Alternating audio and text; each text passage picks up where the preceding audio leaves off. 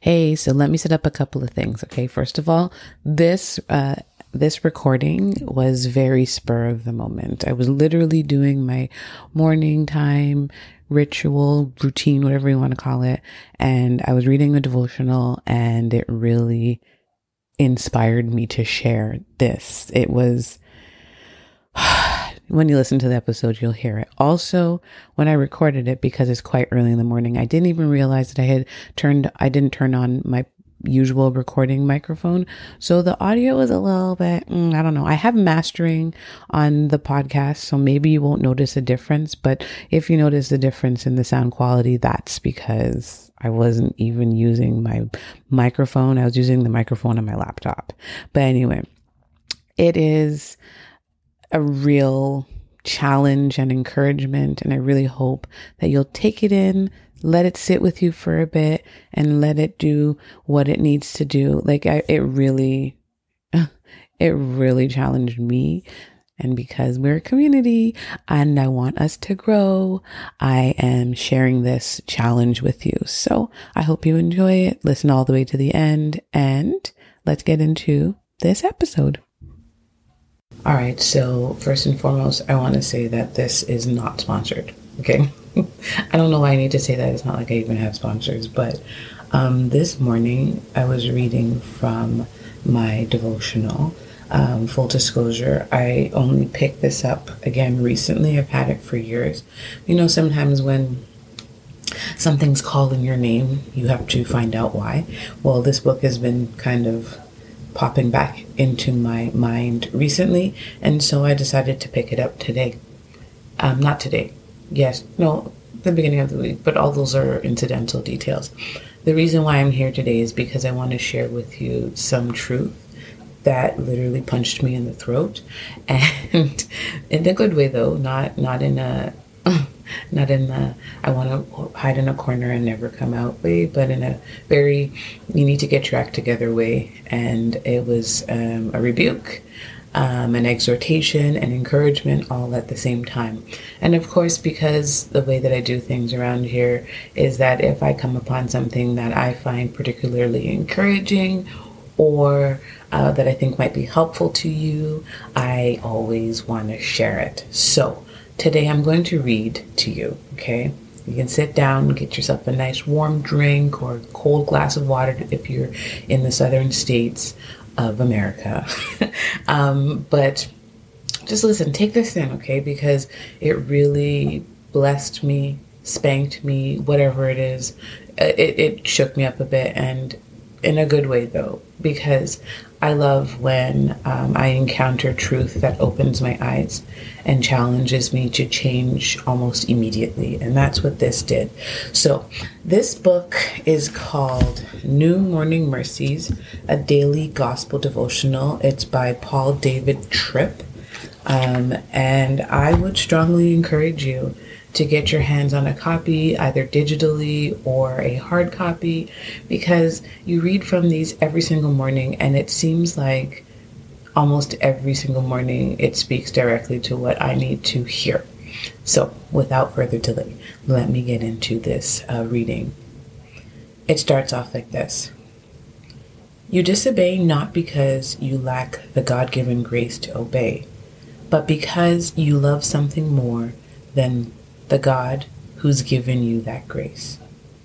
Your disobedience is never God's fault. Maybe you're thinking, of course not, Paul. You don't really think that I would think that, do you? As much as we know theologically that God is not responsible for our behavior, we have subtle ways of shifting the blame to Him. We say, if my pastor were more available in times of need, then I wouldn't I would have. If if I had a better job at the time, I wouldn't have. If my parents had been better role models for me, I could have. If I had only come to Christ earlier in my life, I'm sure I would have. I'm only, I mean, if only I hadn't gotten sick, there would have if only my husband had been more romantic, I wouldn't have. If only my children weren't so rebellious, I wouldn't be. If only there weren't so much pornography on the internet. I wouldn't have been tempted to. If only I weren't so busy, I could make more time to. And you can fill in the blanks on the end of each one of those statements. If God is present with you everywhere you go, and He is, and if He is sovereign over every situation, relationship, and location of your life, and He is, then when you blame other people for your circumstances or for the wrongs that you do, you are in fact blaming God.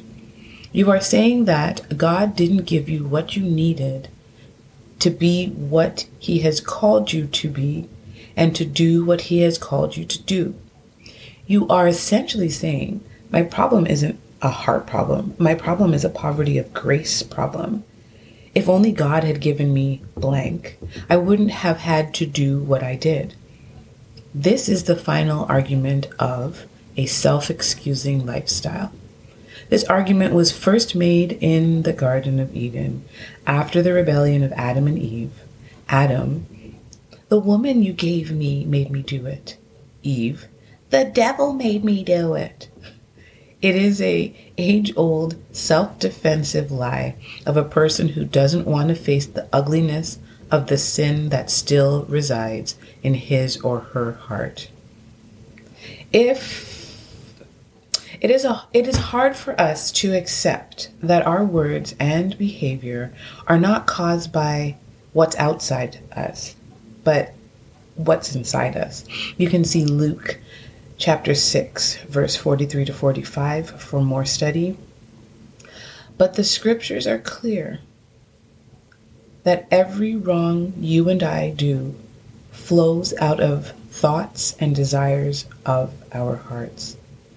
It is only when you admit and confess that you begin to feel the need for and get excited about God's grace if you have convinced yourself that you're not the problem, but people and situations are, you're not excited about God's provision of powerful, forgiving, and transforming grace because, frankly, you don't think you need it.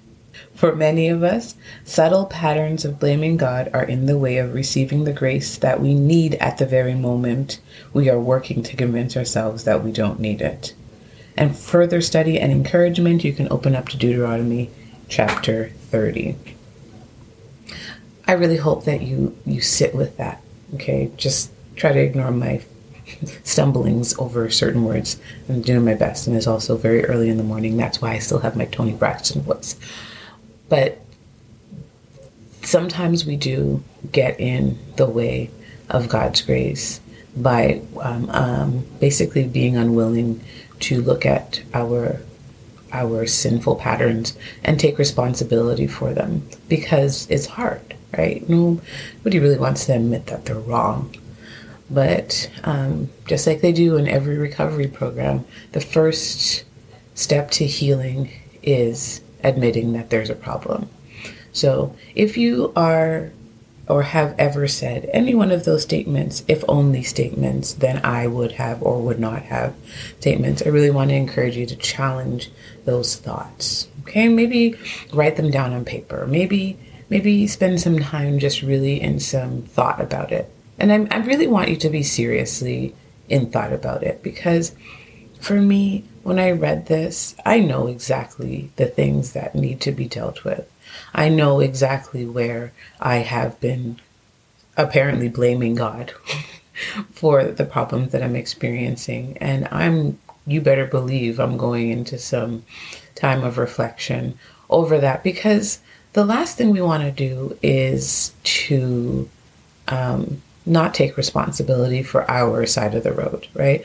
As adults, that is what we're supposed to do. We can't be going around blaming everybody else for our problems because at some point we need to realize that um, the problem actually sometimes starts with us. Now, I'm not saying that sometimes people don't contribute, but we have a responsibility to uh, manage how we respond and the actions and the thoughts that we continue to have or take um, when we realize that there are problems that need to be addressed. It's so easy to, sh- to shift blame. It's easy to say they made me do it or it's not my fault because because in order to deal with the things that are going on inside our heart, we really have to look at ourselves.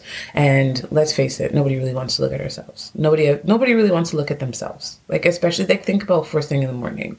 Do you really want to see yourself in the morning, first thing in the morning? No, most people don't. And basically, looking at our sin is kind of the equivalent of that. We look crusty, we look sometimes swollen, depending on what we eat the, the night before. Um, we have like sheet lines all over our face, pillow lines all over our face, and it's just not a pleasant experience, right? And I feel like if I were to personify like having to do deep introspective work over dealing with my sin and having to go to God in prayer about these things. That's how I would see myself, just crusty. And I don't really want to see myself like that. Nobody really wants to see ourselves like that. Um, we really want to think that we are the best, right? I want to think that I'm the best, but real in reality, I know I'm not. So I really just want to encourage you. Um, if anything that I read today stands out to you, uh, pricked your heart, don't run away from it lean into it lean into it and see what god will have you know about yourself from this little encouragement and challenge to look all right well that's all i have to share with you today um, I really hope that this was an encouragement. I hope it didn't hurt your feelings too much. I know it hurt mine, but um, I love you, and that's why I'm sharing these things with you. So, um, I'm not going to finish off the way I customarily do, but I am going to encourage you not to give up because, sis, you're actually doing okay. I'll talk to you soon.